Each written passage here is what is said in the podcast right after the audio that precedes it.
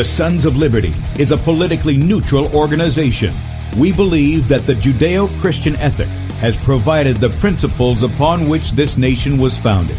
It is our belief that these principles provide not only the foundation and framework for American government and society, but are also essential to the maintenance of a fair and just society. All program content is based on a Christian biblical worldview.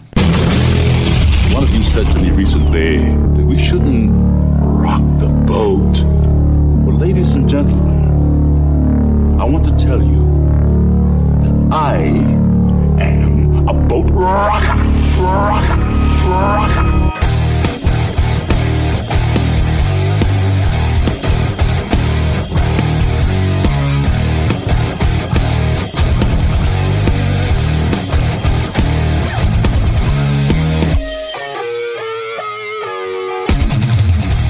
I will not wear the mask. I will not wear the mask. I will not wear the mask. I will not wear the mask. I will not wear a mask. I will not get the vaccine. I will not get the vaccine. And I will not get the vaccine. I will resist evil. I will resist evil. I will resist evil. I will submit to God. I will submit to God. I will submit to God. In the Lord I will praise his word. In God I have put my trust, and I will not be afraid. Hear my prayer, O Lord, and let my cry come to you. Do not hide your face from me in the day. For the Lord is the great God, and the great King above Rise all. up, O judge of the earth, render punishment to the proud. Lord, how long will the wicked, how long will the wicked triumph? Righteousness and justice are the foundation of I this hate world. the work of those who fall away. With my mouth I will make known your faithfulness to all generations. For I have said, Mercy shall be built up forever. Your faithfulness you shall On an instrument of ten strings, on the lute and on the harp, with harmonious sound. For you, O Lord, have made me glad through your works. I will You, O triumph in the works of your hands. Are on high forevermore. For behold, your enemies shall perish. All the workers of iniquity shall be scattered. I will defy tyrants. I will defy tyrants. I will defy tyrants. I will defy tyrants. I will defy tyrants. And good day, America. Welcome, Christians, conservatives, constitutionalists, liberals, libertarians, communists, Islamists, LGBTQ, RSTV, WXYZ people, all the boat rockers are in the house, and anybody else I may have missed to the Sons of Liberty radio show here on Red State Talk Radio, where we use the Bible and the Constitution not to see who's on the right or the left, but who is on the straight and narrow. I'm your host, Tim Brown, coming to you live from the U.S. occupied state of South Carolina, the editor at sonsoflibertymedia.com, and for our Muslim friends, I'm the infidel that Allah warns about. I hold to the book, the Bible, as the authoritative word of God. Glad that you guys have joined us this morning. If you'd like to check us out online, please do so, sonsoflibertyradio.com and also sonsoflibertymedia.com. In fact, if you're listening by way of Red State Talk Radio and you want to watch the video portion of the radio show, that's right, you can see the faces made for radio, head over to sonsoflibertymedia.com and you'll see two videos at the top of the page. The one on the left side is Bradley's show from yesterday. Um, you can catch that up until 3 p.m. Eastern today, at which time he'll go live right in that little section right there. And on the right side is where we're at. All you got to do is click the play button, uh, blow it up on whatever device you're on, and then look in the bottom right hand corner for the Rumble icon. Click on that, and you can join us in the chat on Rumble. We are streaming live to Rumble. Sons of Liberty Radio Live is the channel. Please subscribe to the channel. Help us out with that. We would appreciate it very much. And then also, we're streaming to beforeitsnews.com, top of the page there, dlive.tv at The Sons of Liberty. Also, a number of little Facebook pages with my name on them, uh, public and personal, I guess. I, I don't know how they exactly weigh that out. But those are there. Also on my Twitter account, which is the real Tim Brow 2, the number 2. Uh, don't put the N there, just put a 2 in its place. You'll find it, okay?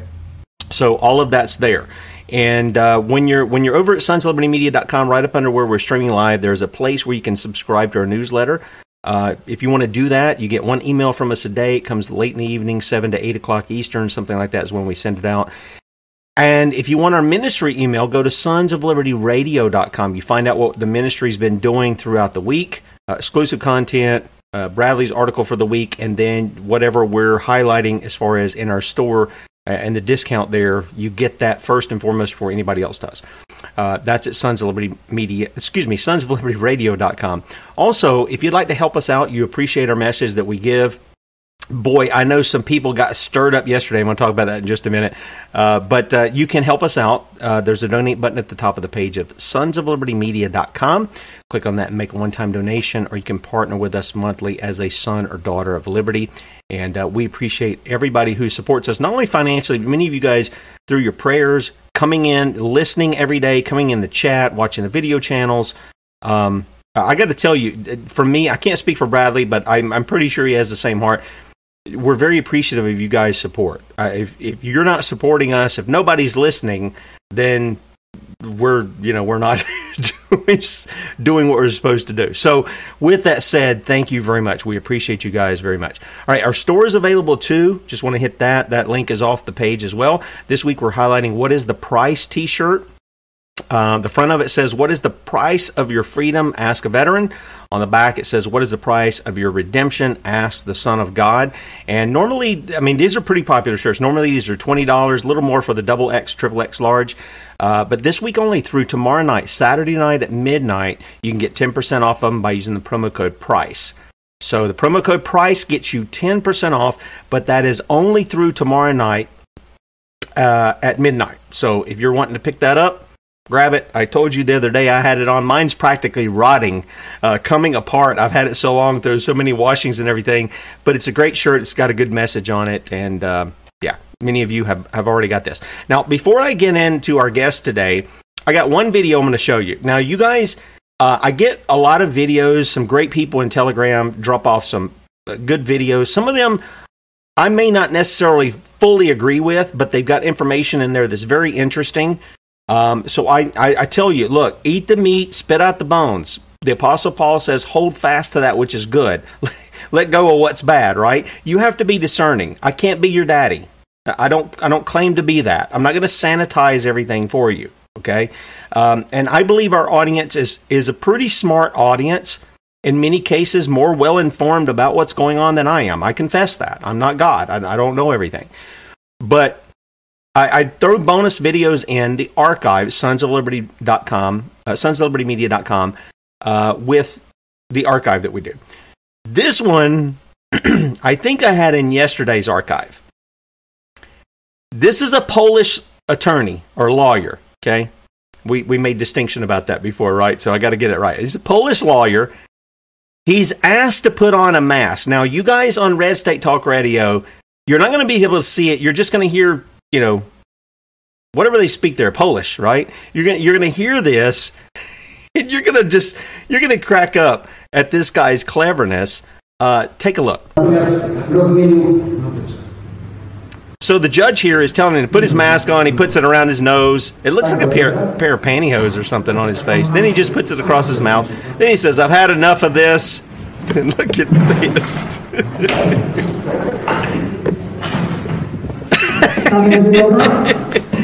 the guy grabs a gas mask. I mean, he looks like a doomsday prepper. You know, the guy from Doomsday Prepper uh, that they use on the front. This is what he used. Very, very clever. My hat's off to you for making them look like the fools that they are.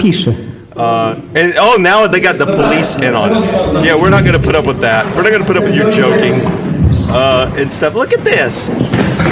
Look at this. Bandyci, poganie, neopoganie, police have come in to arrest this guy, okay, because of what he did there. He won't comply with the tyrant in the black robe over, uh, and, and, the tyrant is not a doctor, is he? Didn't think that was the job of judiciary, uh, judicial uh, people to enforce health things. Do they have authority over that? I, I didn't think they had authority over that. Neither do politicians, by the way. They're not doctors. Now they'll get you if you talk about, hey, I took this for you know whatever ails me, and boy, it cured me. You use the c word, or you healed, or I healed myself. You use the h word, and they're going to come after you with full force because you're giving medical information, and that could. But then they're going to come in here and tell you you got to wear a mask over something that hasn't even proven to exist. But I, I just thought this guy was very clever. Yeah, I got a full mask on. I'll put this on. Nobody's going to be hurt, right? It's just crazy. Anyway, all right, real quickly, yesterday's show. Thank you guys out there. Um, he goes by the Orator, I think, or Orator blog. Uh, he got my video before I got a chance to post it up, and a lot of people got to see it. Boy, it ruffled some feathers. I'm glad. Good. You need to have your feathers ruffled if you're still following and worshiping Donald Trump. You really do. You need to see the man for what he is. He's just as dangerous. In fact, he's more dangerous than Joe Biden. And I'll tell you why. Because he pretends that he's on your side while he's selling you out. And we're going to talk about Trump 2.0, which is Ron DeSantis. He's being set up in the place to run for president, and he's doing the same kind of stuff. He's giving you what you want to hear, what you want to see, all of this stuff. I thought Bradley did, from what I heard yesterday, I only heard just a few minutes, was doing a good job in showing that Ron DeSantis, Greg Abbott, while it appeals to their base, I don't know why it does because they don't think that these guys are violating the law just as much as Joe Biden is violating, the law. But they have the they have the team jersey on that the people like, and so they cheer it on. And uh, you know from my uh, investigations into Southwest Florida. Uh, the corruption that's in there, it goes right up to Ron DeSantis. Ron DeSantis knows it's going on and yet he does nothing. And so, to talk about that a little bit today, about a specific case, we're titling this uh, What His New Book Is, and I'll show you this here in just a second. Murder and Corruption in Florida is uh, a friend uh, of the Sons of Liberty. He's been on before. We had him on to talk about this issue, and now the book's out. And uh, it's my privilege to welcome back to the Sons of Liberty, Sandy Modell. Good morning, brother. Good morning, Tim. Good to see you. Thanks for having me on. Absolutely, absolutely. Now we talked about this before. You were gonna you were gonna be putting out this in a book because you wanted to draw attention to it because not because you're trying to take down Ron DeSantis. That's not your that's not your bag here.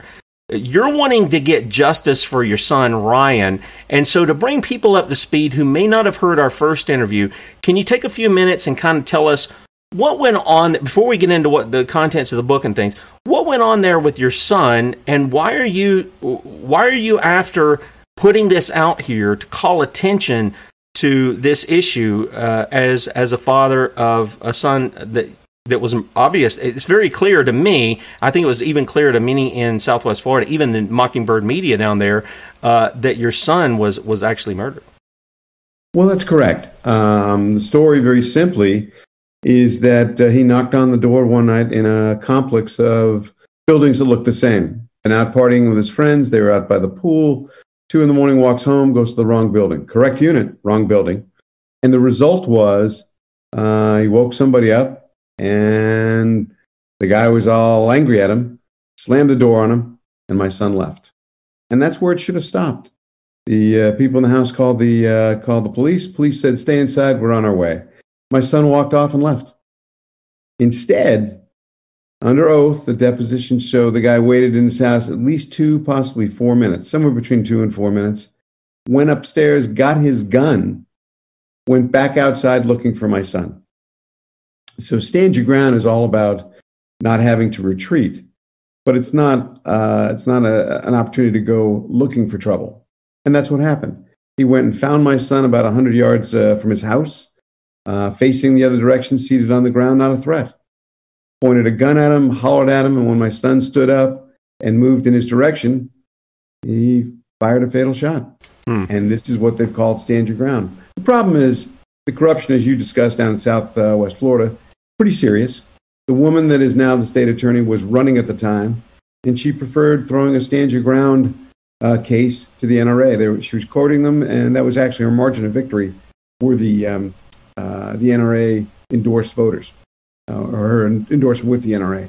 So my point is that if you look at what took place that night, and that's all the book's about, if you look at what took place last uh, that night, clearly it's a murder. Everyone sees it. Anyone that's ever looked at this, uh, former state attorneys, prosecutors, elected officials, experienced journalists, anybody that's ever looked at this has seen a murder. Um, so we've petitioned the, the governor's office, and he would much prefer to have, um, well, to protect a corrupt Republican uh, than to take action. So what I did after several petitions and waiting for several years, and after three years, if a journalist calls the governor's office and says, "What's the status on the petition?"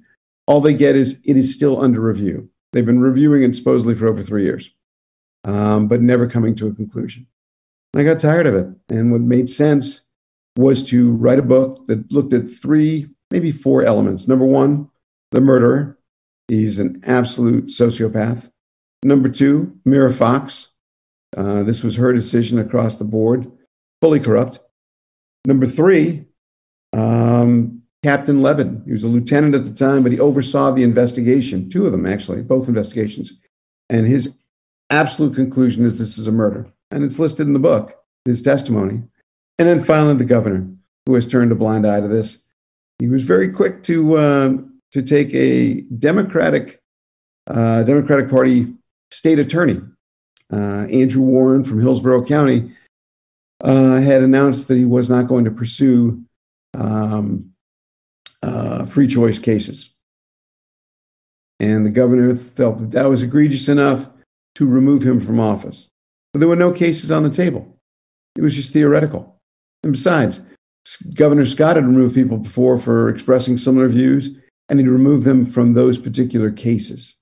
But and that was a far more proportionate response. In this case, DeSantis was happy to take a, a state attorney, remove an elected official for an opinion of what he might do that was well within uh, prosecutorial discretion. But when it comes to Republicans, uh, in this case, Amira Fox, who has not only ignored my son's murder, but has ignored other murders because they weren't convenient for her schedule, in that case, he's willing to turn a blind eye. So the story is very simple. He's talking about the, uh, the murderer, Amira Fox, and, and, and her history. And if you look at her actions, her resume reads more like a rap sheet. I said that in the book, and I think it's true. So, looking at the murderer, looking at the, uh, the state attorney and her actions, looking at the actual investigation, uh, the captain, the, he was lieutenant at the time, he's captain now, uh, that conducted it, and the governor's position on this. And the idea was it's occurred to me over the years that this is not a legal issue. This isn't something that I need attorneys for. That has failed. Realistically, this is all about politics. And politics, to fight politics, you need publicity. And that's why I wrote the book. Yeah, you know that politics is what it's got to, and in this country, we're supposed to be, you know, ruled by law. In fact, when we talk about in this country we're supposed to be ruled by law, we're talking about our representatives are supposed to be ruled by law because the state constitution rules over our representatives. The, the federal constitution, the U.S. Constitution, rules over our representatives there. It doesn't rule over us. We're the people. We're the, the sovereigns together over them. We're telling them this is the boundaries that you that you're to stay within and you're to enforce the law that we have established, which is basically common law. That's what it's supposed to be. Now it's been turned into a whole corporation, so you have bylaws, code statutes, all this other stuff. And they don't want to enforce anything unless it's political, like you said. We saw that with Ron DeSantis in dealing with the Broward County Sheriff, making a political move out of something that wasn't criminal. The people had elected this guy. Uh, they're responsible for removing him. And then what does he put in his place? He puts us an open swinger in his place. Now, I if that doesn't tell people what the Republican Party is in Florida. And if you don't if you don't believe me, go into the the Southwest Florida area and you'll see what those Republicans stand for and who they support. They support baby murderers. They support well, here's one. Amira Fox, you, you said this. Uh, our friend Chris Crowley. Chris Crowley's been on, on the show before. He's, you know, before the bar and everything else. Because of Amira Fox, what did he do? He pointed out Amira Fox, whose name is really Amira Dajani, she has her family is tied to the PLO, terrorist PLO, the Palestinian Liberation Organization, led, that was led formerly by Yasser Arafat. And what happened? Her boss, while she was running for office against Chris, her boss went after Chris because he simply exposed the fact that a book was written, campaign, uh, campaign contributions were given to her by, I don't know if it was her dad or uncle, I forget which one it was, but you can read about this here. Uh, who was tied to the PLO. And he simply called it out. He didn't say she was a Muslim or, or, anything like that. He just simply said this is what was going on. That was the corruption going on there. And you know, Sandy, one of the things is is that Ron DeSantis has been given this information. Um, he's been given other information about corruption there in uh, Southwest Florida and stuff. They have done nothing. Neither he nor Ashley Moody nor FDLE, nor the Ethics Commission. None of them are interested in really dealing with the corruption. And I'm not talking about, you know, people like you and me or even this guy who killed your son. We're talking about those who have been put into authority.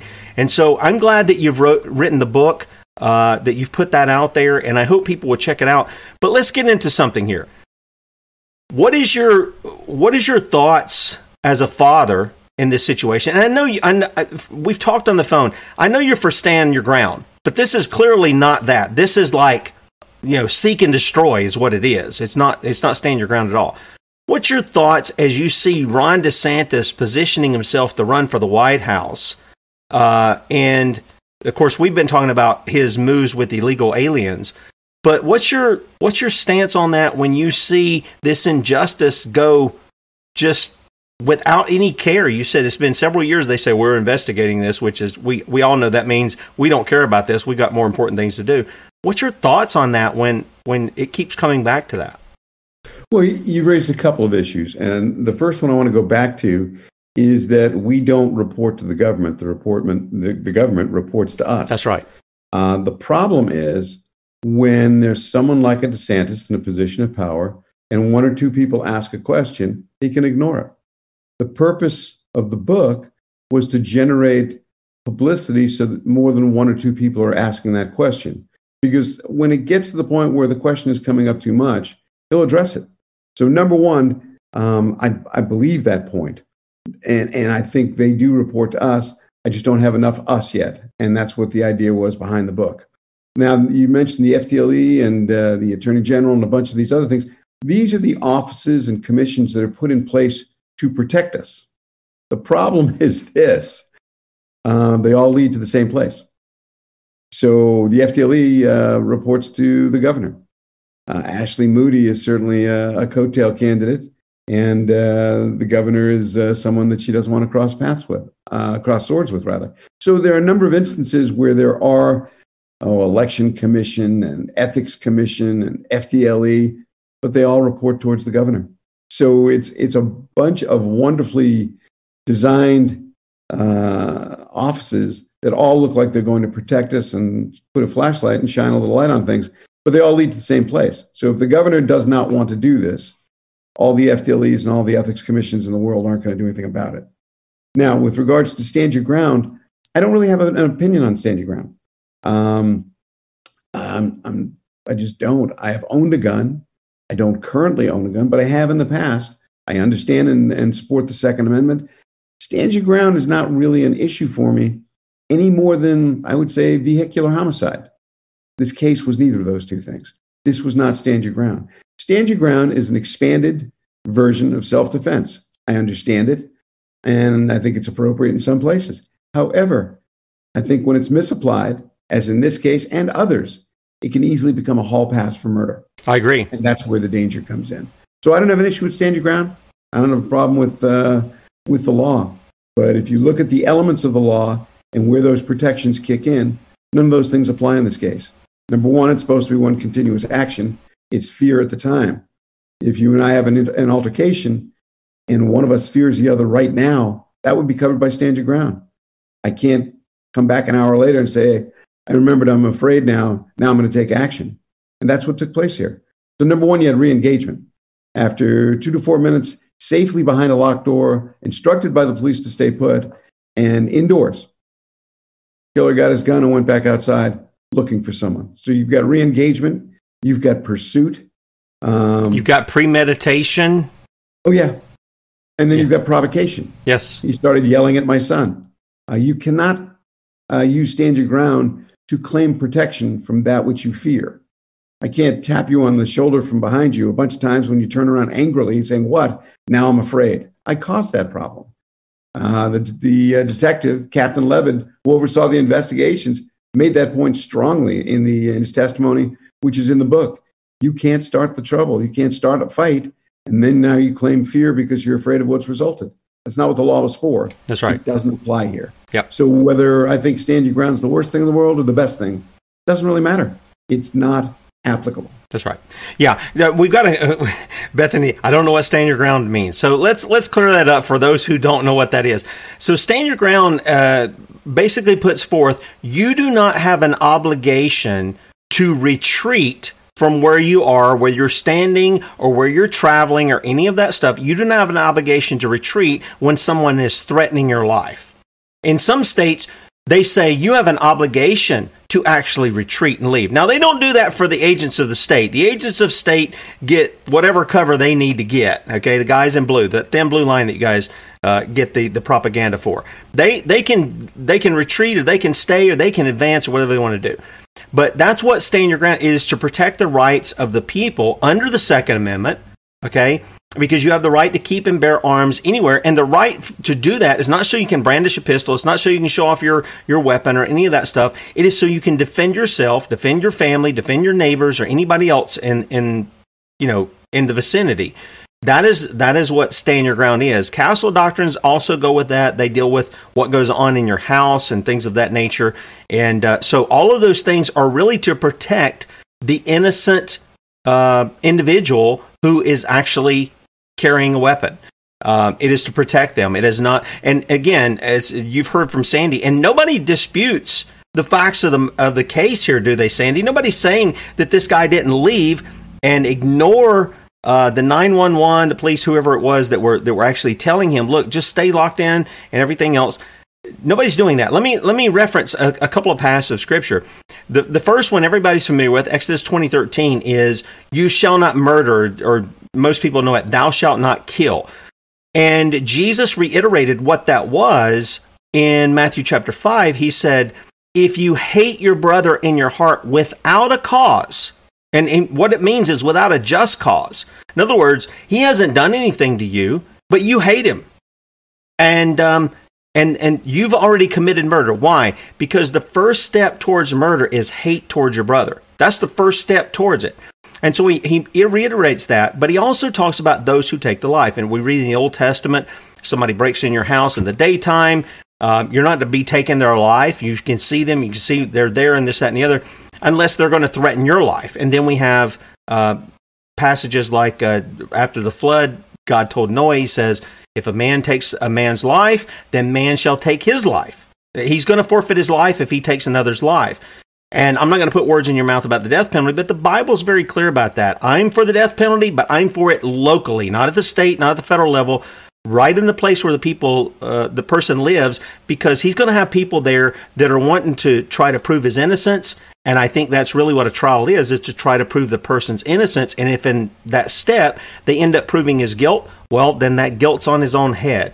And uh, I'm for that I, because we haven't done that. I think that we embolden people to do it because they go, well, I'm just going to get three hots in a cot. If I even get that, I might not even get, I might not even get brought to justice in the matter. So um, I'm for those things. There's some other things that the Bible says about that, but I know yours is to pursue justice in the matter. That at least DeSantis and and others will do their job. Amira Fox will do their job that they were elected to do, and that is to uphold the law. And apparently, that's not being that's not being uh, handled down there in Florida in this particular case.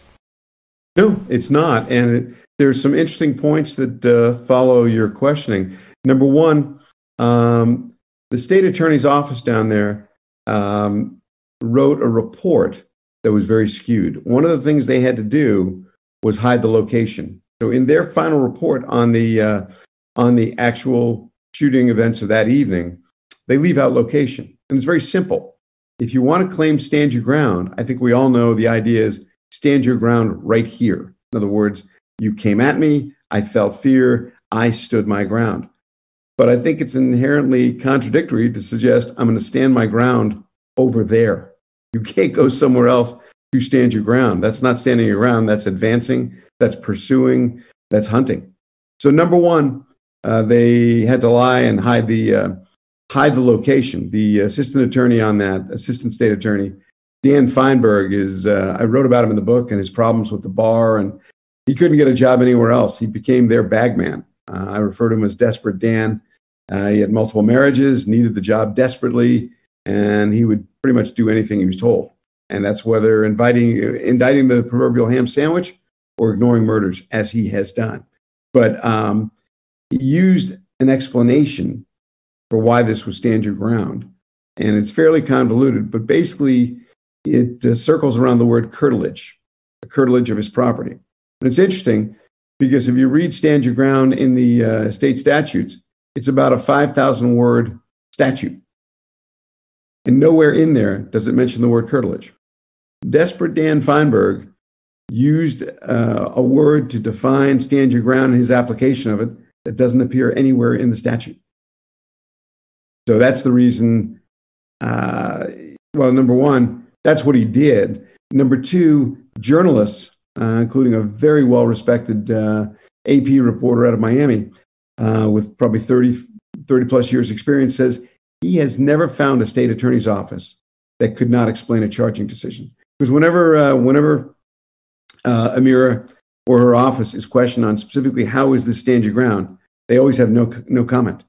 And in 30 years, he's never seen a, a state attorney unwilling to explain either the reason to charge or not to charge. So it's pretty clear that they had to alter the documents, uh, either with, in this case, omission rather than commission, but they had to hide some stuff so it would fit their narrative. Now, going back to something you mentioned before, uh, I do know Chris Crowley, and I have a lot of respect for him. He's not just uh, a former prosecutor; he's also a lieutenant colonel. Yep. He's currently on active duty. Yes. One of the things that um, he cited uh, was facts out of uh, Amira Fox, Amira Fox Dajani, out of her father's book. So it's not as though he made these things up out of whole cloth. Quite the opposite. In the book, her father claims that he and his brother, Amira's uncle, were both founding members of the PLO. So not just uh, tacitly involved or not just aware of it, but they were claims, and I don't know if it's true, but it's his claim, not mine. He claims to be a founding member. Uh, he and his brother are both founding members of the PLO. He goes on to dedicate that book to Amira Fox. Yeah, and as a result of Chris just simply pointing this out, what happened? Well, we see Amira's boss at the time. She didn't have the job she has now. He had that as state attorney. Um, Steve Russell, and I was I'm going to ask you about that because you've got a section in your book about this. Uh, Steve Russell goes after Chris Crowley, and Chris Crowley is actually, you know, up against the bar for simply stating what her dad wrote about about him and and and uh, her uncle and uh, that that's what got him in trouble. So he was attacking her. But Steve, let me ask you this: you know some things about Steve Russell. Most people do there in Southwest Florida because it seems to me she is cookie cutter to Steve Russell in the sense that he wouldn't go after a case unless it was a slam dunk. He wanted a high percentage rate of convictions and this, that, and the other. And it seems Amira is that way as well. If I can't make sure that it's a slam dunk, I'm not touching it. I want to look like I know what I'm doing. I want to get the conviction, blah, blah, blah, blah, and make myself look good. That's what it seems like to me in the reporting I did. And I know her, her husband, Mike, uh, whenever he hears my name, I've been told that his head wants to explode and he wants to go into seizures and everything else. Uh, so I hope that uh, maybe this helps him out a little bit uh, where we're bringing this up. But it seems like she has become quite the the protege from Steve Russell. I, I don't know if you would agree with that or not.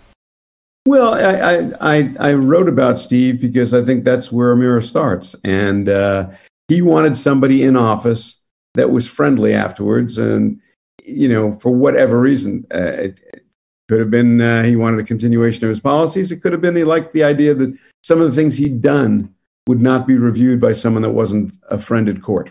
So I don't know what his motivations were, but he went to great lengths to support her candidacy, to allow her to campaign on state time, but which she should have been sanctioned by the ethics committee. She confessed to doing it. They still didn't uh, uh, find a decision that there was any probable cause. So much there. for ethics, huh?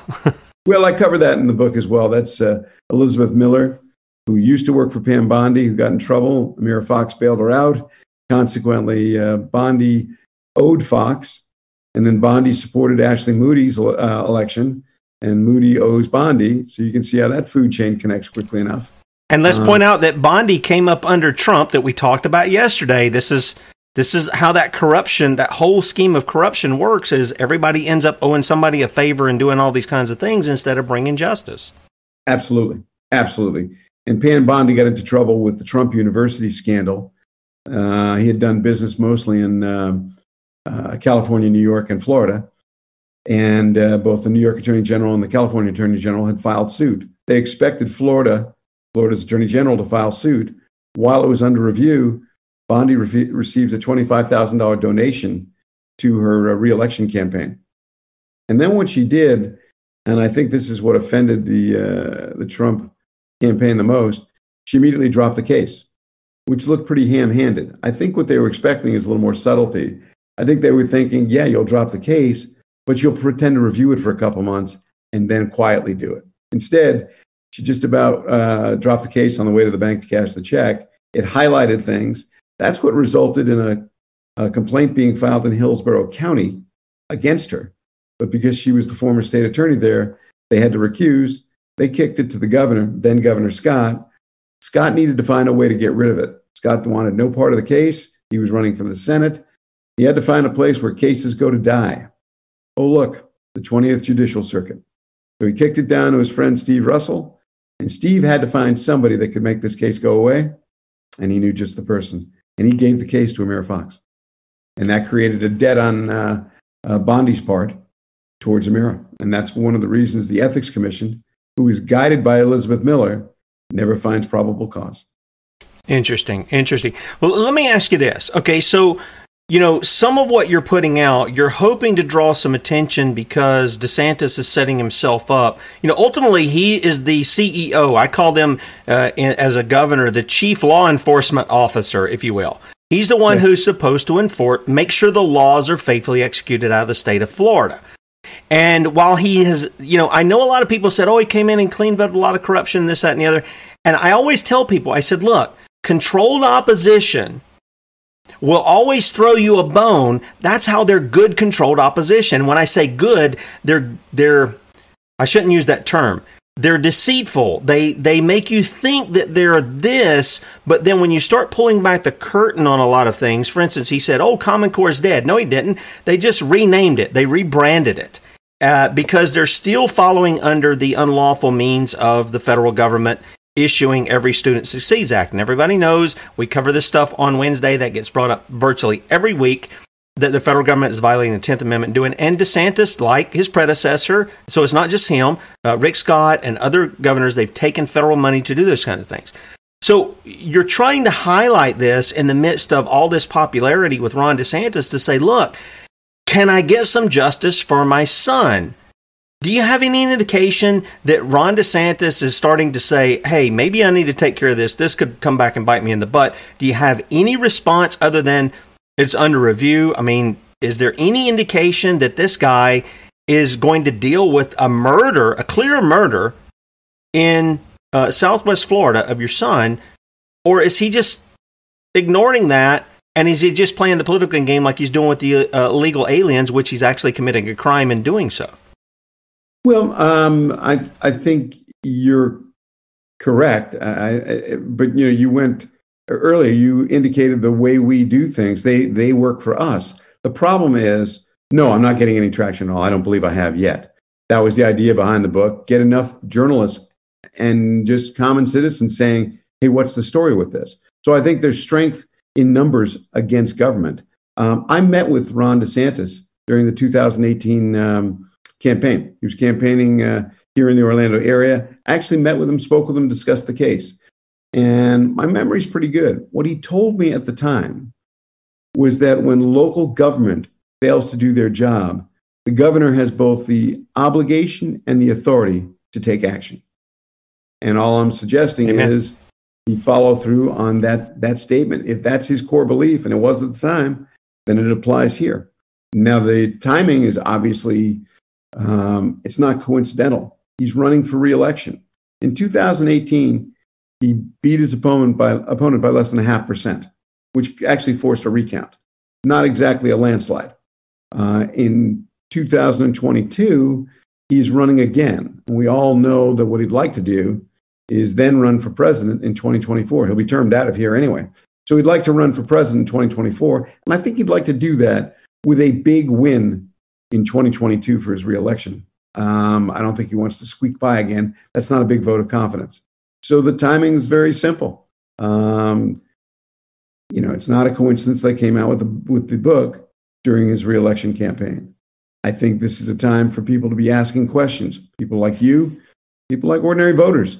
What are you doing about this? This is a murder. I didn't know about it, but I just saw the book. or I just heard an interview. Now I'm aware of it. What are you doing? I'm convinced uh, that my question gets no traction. But when there's there's strength in numbers, and when there are enough of us asking him, "What are you going to do about this?" then I believe he'll take action. And that's the reason uh, the reason I wrote the book. That's the reason I um, uh, released it when I did, and that's the reason I'm looking for as much publicity as possible to put the pressure on him to answer the question: What are you doing about this? And by the way, you've only got two choices. You can say, "I can't take action right now because I support corrupt officials if they're Republicans," Or you can say, I can't take action right now.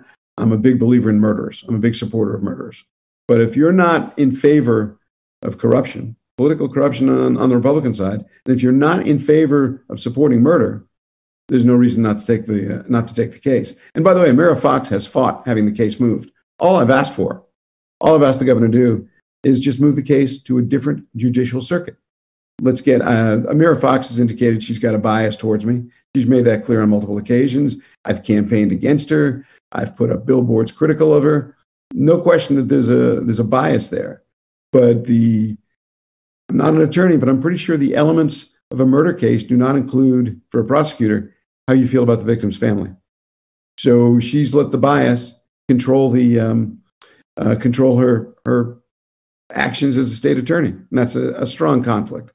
Um, I've talked to judges in Southwest Florida that have looked at this and said, you know, she ought to recuse. No question about it. All I'm asking the governor to do is move the case to a new judicial circuit for an honest, independent, objective review of the case. That's it. The problem is, and Amira fights this, the problem is if he does that, she has said we don't see a crime. What happens if it moves to a new circuit? They look at this, they indict, and they convict, and they put a murderer in prison as they should she looks like she was negligent. So she's not only unwilling to do her job, she's unwilling to let somebody else do it and make her look bad. And actually, this won't make her look bad. Being ineffective and being corrupt is what makes her look bad. That's right. That's right. Well, here's what I want to do here. I, you've got several pictures of your son here. And you know, people hear, okay, it's your son. They don't see a face. They don't have any of this. And I know a lot of times when you get into court, they use it to make this emotional appeal to people. But I want people to understand your son was a real guy. He's fruit of your body. Uh, you love him. Uh, and and as fathers, we love our kids in spite of their flaws and all of the other. We try to correct them, lead them in the way they should go because we love them, and we we discipline them and we correct them along the ways of their life. But I want to go through some of these pictures. Can you give us a little insight into who your son was uh, leading up to this time? Just just the kind of person he was growing up and things of that nature. You want to speak to, speak about any of that? And, and the reason the pictures are in the book is very simple I don't want him to just be a nameless, faceless victim. Absolutely. Um, top left, that's Ryan as a two year old. Um, a school child on the right, teenager on the lower left, and then uh, on a, a, holiday with the rest of the family. Uh, that's Ryan on the top with some friends uh, during his college years. Ryan in the in the middle on the right, uh, toasting a groom. He had been the best man at their wedding. Um, that's Ryan with his mother. I had the misfortune, uh, spent 35 years raising a family, and I lost two out of three in 14 months. That's yeah. my late wife uh, with Ryan. Very sorry to hear that. And then you guys are in front of Big Ben there. That's us. Uh, Ryan and I uh, did the um, did a trip. We went to London and Paris. So there's a shot of us in front of Big Ben. There's a shot of us in front of the Eiffel Tower, but it just didn't come out well, so it didn't make it. Okay family dinner as well at a holiday uh, on the upper left. Middle, uh, uh, pardon me, right uh, on the, the second one down on the right. That's at my niece's wedding. Uh, that's Ryan um, when he started working somewhere out of college, uh, mid twenties. That's Ryan in the lower right with his with his dog, who's always with him. And now, how how old was Ryan when when he was killed? Ryan was 32, but he was two weeks shy of turning 33. Okay. All right. Okay, so we're we're a, we're a, you know um, we're at a situation here, uh, Sandy, to where again you're trying to get the word out. The book is the next step. You've you've done some interviews. You, have talked to local news outlets down there. Uh, you've been on the show here. Uh, I think I actually covered something of your story before we had our first interview, but it was it was sometime before that. And um, and seeing what had went on. And I think even local news outlets. Well, I forget the one out there. Was it Wink or whatever? I, they actually covered your story, and they were actually in favor of your position against what the state attorney was pushing forward. Have you seen any advancement from them? Have they continued to come to you and said, "Hey, what's the story here?" Have we give any updates or anything like that? Well, here's an interesting uh, an interesting fact about Southwest Florida.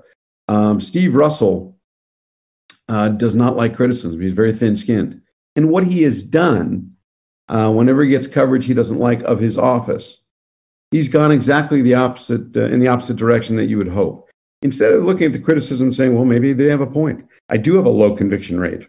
Um, I do have some uh, strange things going on in my office. Instead of looking at these things and accepting them uh, or giving them a shot of, of, rational thought, he just lashes out and sues um, sues the local um, the local affiliates that have uh, provided coverage he didn't like. And that's two problems. These are small little affiliates. They can't afford two hundred thousand dollars worth of legal defense fees. So basically, it's a small business and he bullies them. And he's done it on several occasions. So, number one, he will uh, shut them down by, um, or tries to uh, shut their activities down by uh, filing lawsuit. Number two, he threatens to shut off any information flow so they can't get any coverage, any information. So he's going to hurt them in two ways. He's going to hurt them financially, and he's going to hurt them in terms of uh, information access. And that has a chilling effect on what keeps us free, which is a free press. Um, so when that happens, they're reluctant to file heavy coverage against him, and that's the intent. And Amira does this as well. Um, with regards to Wink News, um, they did a great job. Unlike you, most of the media down there are afraid, and uh, that's unfortunate. Uh, Wink did some fairly strong coverage. Uh, Lauren Sweeney, very good reporter. Her coverage on my son's uh, case was nominated for an Emmy. Um, and so she's done a great job with it, but they still held her back in case in places where she would have liked to have gone further. Um, so no, they they have not been a, a, real place of strength. I don't think Ron DeSantis, looking nationally, really cares much what some of the local affiliates have to say. Well, what I need is the book to catch a little fire and to get attention from people like you and further and more of. And as a result, when he starts hearing about this case instead of once every couple of months, but instead maybe four, five, ten times a day, he'll start to realize he has to do something. Yeah, and one of the you know one of the things, Sandy, in this is he is vying for the office of the president of the United States. Part of that is the same responsibility that he, he's supposed to have as governor of Florida is to make sure the laws are faithfully executed. And if he's not doing that as a governor in Florida, why would people want to put him up there to do it, you know, on uh, on the national scale, if you will? Let me ask you this. Let's take a couple of minutes here because we really haven't talked a lot about uh, James Stephen Taylor, the man who shot and killed your son. Can you give people an idea of what this guy is? Because you've laid out things that are known facts about the man. Can you do that? And I'll show some of the portions of the book here about some of the stuff that you have on him. Do you want to you want to kind of give people an idea who what kind of guy this he was? Well, um, you know, uh, it's it's pretty clear the police felt he's a hothead. He has anger management problems. Anecdotally, the neighbors complain about them fighting. Uh, that happened down in Fort Myers. He moved afterwards and uh, moved over to uh, uh, the West Palm Beach area and the neighbors there claim that uh, there there are more difficulties. They rarely see the wife outside. They've seen her with a bloody nose. Um, he's um, he's he's got no children, no family. Uh, the neighbors uh, are somewhere between afraid and disgusted by him, and um, just a, a, real waste of a life and uh, kind of a destroyer. And um, nothing he can point to. The only thing he ever points to in terms of success is that 30 years ago, he was in the army for two years and came out as a corporate corporal. That's it. He's, there's really nothing he can show for himself. He has uh, told me he's a financial failure. He has um, he's got really nothing to show for himself. Really nothing. But if you look at in the book, I include the text messages. Yeah, he wrote some really nasty stuff to you. I want people to see that. Well, it, it, it's uh, it's pretty clear. Stand your ground says you had fear. And both the police and any other reading of this, yep. Um, nobody was afraid that night. He was angry. He didn't go outside because he was afraid. As the police captain said, people that are afraid don't go outside in the dark looking for trouble. Yeah. They wait for the police to show up and protect him. Instead, this guy went out looking for trouble. So he wasn't afraid. Stand your ground doesn't apply here. He wasn't afraid. He was angry. He was embarrassed in front of his wife because maybe uh, uh, she was looking at uh, a younger guy. Uh, she had had, they'd had marital difficulties with that in the past. So uh, he flamed up, got angry, went out in anger to go teach somebody a lesson. And then it got out of control. And now he's claiming stand your ground when in fact it's murder. Yeah. That was sent, that t shirt you're holding up right there is a text he sent to me maybe three months ago, two months ago. Wow. I mean, just brazen about it too, isn't he? Well, I think he's proud of himself. I think he's quite proud of himself. Yeah. He lied to the neighbors because I've heard from his neighbors. I've gotten phone calls unsolicited. And he told the neighbors the, uh, the shooting occurred in his hallway, in his house, to make it sound like he was heroically defending his family. It's not true. He was over 100 yards away from his house. He had to leave his house, go walk 100 yards to find my son seated on the ground, facing the other way, not a threat. That's the person he went and shot out of fear. That's murder. Absolutely, it is. And I think all of this is demonstrating what his heart was. And again, I go back to the words of Jesus. That's the murder starts in the heart. The re, the way they would pre determine premeditate. When you read the scriptures, and I'm, I'm, pretty sure it's done the same way today. Is they go back and they see what ha, what interaction has this person had with the other person? Did they express anger towards the person? Did they express a desire to want to take their life or to harm them in any way? That leads to what is called premeditated murder. It'd be first degree murder. And uh, so that I, th- I, think that's pretty clear. I want to bring these up right quick, and then uh, we're, we're getting close to the end of the show, Sandy. I'm going to give you the last word, let you talk about uh, the site you've got set up. But for people who want to have a voice in this, all right, you want to hold uh, a person like Ron DeSantis, Attorney General uh, Ashley Moody, or Amira Fox, State Attorney, uh, accountable Look, it's going to take people working together, looking out for one another. I've said this before. We are supposed to be a community of sorts in doing these kinds of things. So if you want to contact Governor DeSantis, the number is 850 717 9337. 850-717-9337. We're going to have this link up in the uh, archives today. So if it's very difficult for you to do that and you want to send an email or any of that, what we can, what you can do is click on that. You can just send it off uh, and and let them know you want an answer to this. You don't want them to keep giving you we're investigating this. How long does it take you to investigate this? You already have all the evidence. Ashley Moody, here's another one who's been given time and time again, just like DeSantis, information about crimes, does nothing about it. You can. Um, you can contact her uh, through the switchboard at 850 414 3300. 850-414-3300 and then of course we have amira fox uh, the office of the state attorney. You can contact her at 239 533 1000 239 533 1000 and i'm not telling you to be nasty to these people. I'm just saying be firm with them. They answer to you the people of the state of florida. If you're outside of that they don't necessarily answer to you, but your call will put pressure on them to answer that more people know about it, and they don't want people shining a spotlight on that.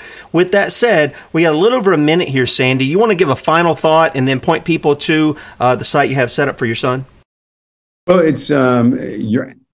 I just agree with what you're saying. Um, it's interesting. The police captain that handled both investigations used the word premeditated several times. He believes this was a premeditated these were premeditated actions. It was premeditated premeditated murder. Um, with regards to um, the governor, uh, the calls you're talking about, uh, polite but firm, appropriate, um, are the calls that the governor is going to have to take into consideration uh, because really you can't go applying for one job unless you've been able to do That's right. That's right. So if you can't do this job, why do you think you're entitled to apply for the next job? Yep. The facts of the case are in the book. The book is on Amazon. And it's available there as an ebook. But candidly, I'm not interested in selling books. If uh, someone wants the book and does not want to go on Amazon, you can have them contact me directly. I'll get them a copy. The Okay. issue is more. uh, Real quickly, uh, Sandy, five seconds. Tell them about the, the website here. Um, the website doesn't have anything on it. The website is just Justice for Ryan on uh, on Facebook. Okay. But the real facts are in the book, They can get it on Amazon or they can call me and I'll get them a free copy. I just want them to read it, understand it, and let the governor know it's important. Okay. All right, Sandy Modell, hang on. I'll say goodbye to you off air. Catch Bradley at 3. We'll be back in the morning, 8 a.m. with Kate Shemirani. See you.